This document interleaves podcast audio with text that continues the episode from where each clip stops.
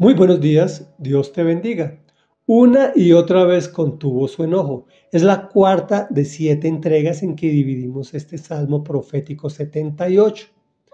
Ayer quedamos en que el pueblo quería carne, después de que el Señor les había dado maná, y dudaron acerca del poder del Señor, preguntándose si Él podría proveerles carne a su pueblo. Al escuchar esto, el Señor se indignó y su ira ardió contra Israel y los castigó, quitando la fuerza, fuerza con la muerte de sus soldados más valientes e inquietándolos en su futuro con la muerte de sus jóvenes. Y ahí continuamos en el versículo 32, el cual dice que a pesar de todo, siguieron pecando y no creyeron en sus maravillas. Por tanto, Dios hizo que sus días se esfumaran como un suspiro, que sus años acabaran en medio del terror. Si Dios los hería de muerte, entonces lo buscaban y con ansias se volvían de nuevo a Él.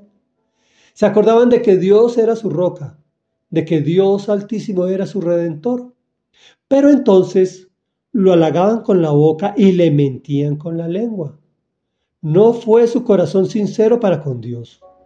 No fueron fieles a su pacto.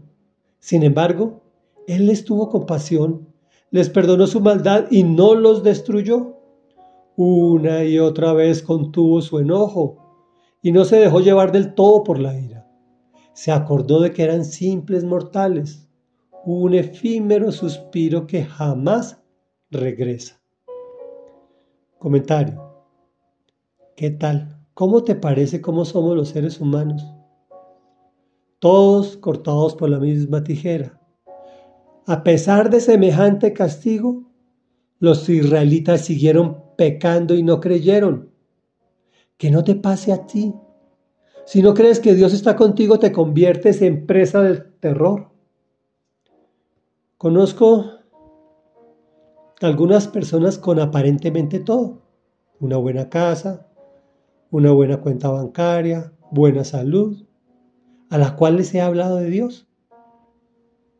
Y con todo esto que Dios les ha entregado, tomaron la decisión de no recibirlo en su corazón Posteriormente e intencionalmente les pregunté que cómo hacían para sobrellevar sus terrores. Y la respuesta fue, ¿cómo sabes tú lo que no le contaba a nadie? Bueno, ustedes ya saben quién no lo dijo. ¿Por qué seremos tan necios de esperar una herida para buscar a Dios? Y lo más grave Pensar que lo podemos engañar, halagándolo con la boca y mintiéndole en nuestro interior, con un corazón falso para con Dios. Sin embargo, Él nos tiene compasión, nos perdona nuestra maldad y no nos destruye, sino que Él mismo vino a través de su Hijo Jesús a pagar por nuestra deuda impagable para nosotros a morir por nosotros para que nosotros vivamos. Sabiendo Dios que una y otra vez pecaremos. Sin embargo, contiene su enojo, pues está al tanto que somos simples mortales, un efímero suspiro que jamás regresa.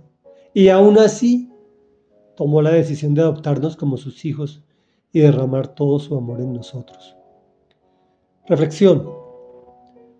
Cuando apreciamos lo que Dios tiene que soportar de nosotros y en lugar de actuar como nosotros mismos lo haríamos, decide amarnos hasta hacernos sus hijos, no tenemos otra opción que caer de rodillas y orar y agradecer y alabar y honrar su santo nombre y comportarnos o hacer todo el esfuerzo para comportarnos como Él quiere que lo hagamos. Oremos. Amado Señor, grande y poderoso. Gracias porque una y otra vez contienes tu justo enojo contra nosotros. Que a pesar de nuestro pecado y a pesar de dudar de ti, sabiendo lo que somos, decides amarnos. Gracias, buen Dios, porque eres nuestra roca, Señor Jesús. Eres nuestro redentor y sabes, Dios, tú sabes que te halagamos con la boca y te mentimos con la lengua. que nuestros corazones no son sinceros para contigo, que no somos fieles a tu palabra. Sin embargo, tienes compasión permanentemente y nos perdonas nuestra maldad y no nos destruyes.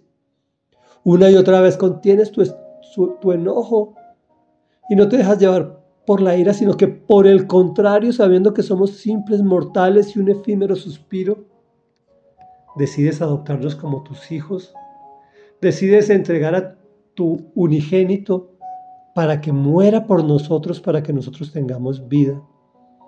Solo te podemos decir, gracias amado Jesús, gracias amado Dios, gracias Espíritu Santo, por hacer lo que para nosotros era imposible hacer. En el nombre de Jesús. Amén y amén.